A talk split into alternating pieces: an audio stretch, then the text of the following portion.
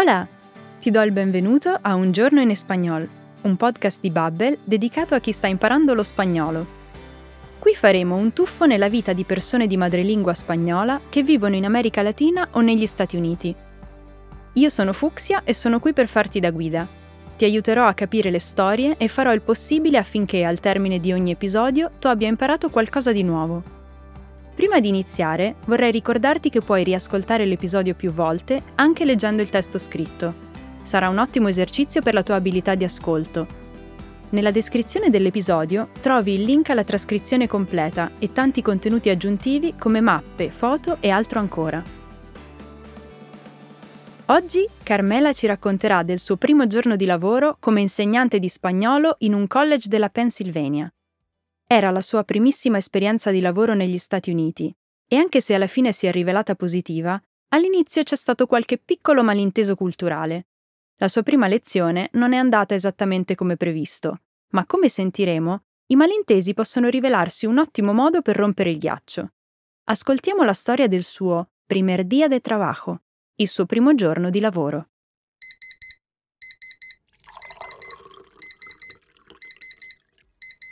Hola, soy Carmela y soy profesora de español. Soy de España, pero ahora vivo en Pensilvania. Hoy es mi primer día de trabajo como TA y también mi primer día de trabajo en Estados Unidos y estoy muy nerviosa. Es temprano en la mañana y voy al campus. Carmela sta andando al campus temprano en la mañana, di mattina presto.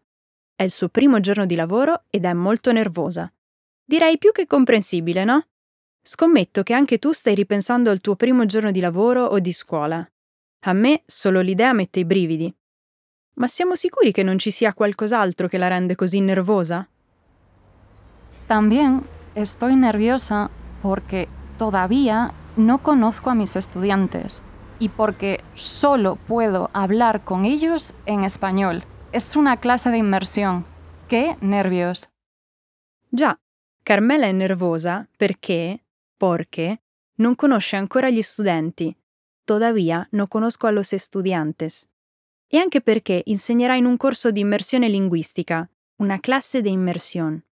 Questo significa che dovrà parlare solo in spagnolo, anche se gli studenti non capiranno una parola.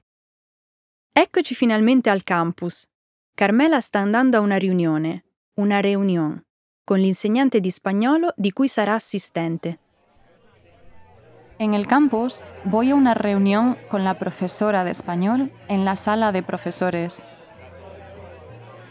Hola Nicole, soy Carmela. Hola, encantada.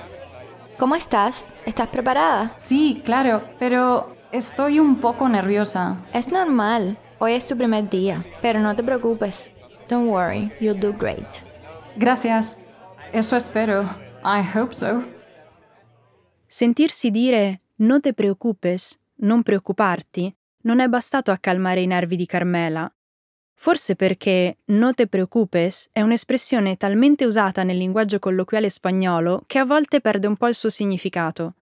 O forse perché Carmela era davvero molto nerviosa la lezione inizierà tra 5 minuti. Nicole e Carmela stanno andando insieme in classe, perché sarà Nicole a presentare Carmela agli studenti.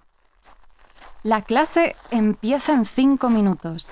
Nicole y yo vamos juntas al salón de clase. Ella me va a presentar a los estudiantes. Buenos días, clase. ¿Cómo están? Ella es Carmela la nueva profesora de español. Recuerden, aquí en la clase solo hablamos español, ¿ok? No hablamos inglés. Bien, Carmela, tu turno. Hasta luego y buena suerte. Good luck. Buenos días y bienvenidos a la clase de conversación de español. Soy Carmela, tengo 25 años y soy de Santiago de Compostela. Pero mi universidad está en Zaragoza. ¿Y vosotros? ¿Cómo estáis? Carmela dice agli studenti che ha 25 anni, 25 años. è di Santiago de Compostela e che la sua università è a Saragozza. Come avrai notato, gli studenti non hanno reagito molto attivamente e quindi Carmela decide di chiedere loro se sta parlando molto veloce, muy rapido. In quel caso, naturalmente potrebbe parlare più lentamente, más despacio. ¿Hablo muy rápido? Mm, Vale, ok. ¿Puedo hablar más despacio? Ay, qué estresante. Em, Santiago de Compostela está en Galicia, en el norte de España. Pare che le cose non stiano andando molto bene. Infatti Carmela trova la situazione alquanto estressante. Can you say that in English? Sí, en inglés, por favor. No, eh, no hablo inglés. Lo siento. ¿Vosotros podéis decir eso en español? Does she have a lisp? And what is vosotros? Oh, wow. Ya sé cuál es el problema. ¿Un lisp? Yo no tengo un lisp. Es mi acento. Ora è tutto più chiaro e anche Carmela ha capito. I suoi studenti non sono abituati all'accento spagnolo europeo. Sono confusi dal suono th in Zaragoza e dal fatto che Carmela abbia usato vosotros. Vosotros podéis decir eso en español? Voi potete dire questo in spagnolo? Mi spiego meglio. Nello spagnolo europeo, cioè della Spagna, vosotros corrisponde alla seconda persona plurale voi. Gli studenti di Carmela, però, hanno sempre studiato la variante dello spagnolo parlata in America Latina, che per dire voi usa ustedes. Per i latinoamericani, vosotros è una parola da vecchio libro di testo, mentre in Spagna ustedes è considerato molto formale. Nonostante differenze come questa, comunque, i parlanti nativi di spagnolo si capiscono tra loro, indipendentemente dalla loro provenienza. Mi acento es muy diferente Yes. y es extraño Zaragoza y Galicia porque digo CCC, ¿verdad? En España pronunciamos ese sonido en ciertas palabras como gracias, Zaragoza, Galicia. Es un sonido muy bonito. Già, era stata proprio la differenza tra il suono th e il suono s a confondere gli studenti. Questa differenza, infatti, non esiste nello spagnolo dell'America Latina e l'accento di Carmela era molto diverso da quello che loro conoscevano. Carmela chiede se è extraño, strano. Quindi spiega che questo suono si usa in alcune parole e aggiunge che è un sonido muy bonito, un suono molto bello. Io sono d'accordo con te, Carmela, ma gli studenti non sembrano del tutto convinti. ¿Qué acento es correcto? Los dos. Yo entiendo gracias y en América Latina entienden gracias. Podemos comunicarnos sin problema. También aquí, en clase. Estoy segura. I'm sure. You don't have to say Zaragoza, but I'm not gonna lie. The Zaragozanos would really appreciate your effort. Quindi era solo questo il problema. La classe finalmente reagisce e chiede a Carmela quale dei due accenti sia corretto. In realtà lo sono entrambi. Dipende solo dalla variante dello spagnolo. E come dice Carmela, si può comunicare senza problemi. Podemos comunicarnos sin problema. Nonostante ciò, come spiega con una battuta in inglese, i zaragozanos apprezzerebbero molto lo sforzo. Poi Carmela continua. Okay, let's continue in español. ¿Y tú? ¿Cómo te llamas? Es un nombre español, Cecilia, o Cecilia.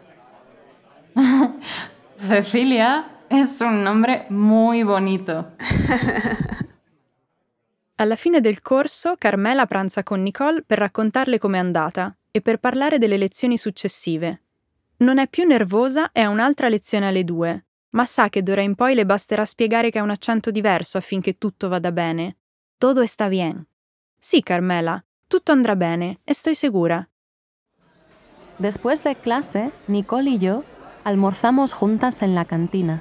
Tengo otra clase a las dos pero no estoy nerviosa. Solo tengo que explicar mi acento a los estudiantes y así todo está bien.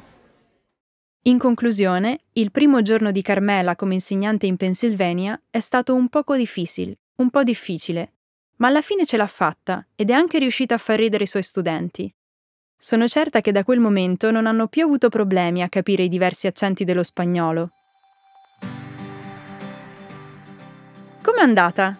Hai letto la trascrizione durante l'ascolto? Se non l'hai ancora fatto e pensi che ti sia sfuggito qualcosa, prova a riascoltare la storia, questa volta con il testo. Lo trovi nella descrizione dell'episodio. Qui vedrai anche delle immagini che ti aiuteranno a capire meglio il racconto e scoprirai altre risorse utili. Gracias y hasta pronto!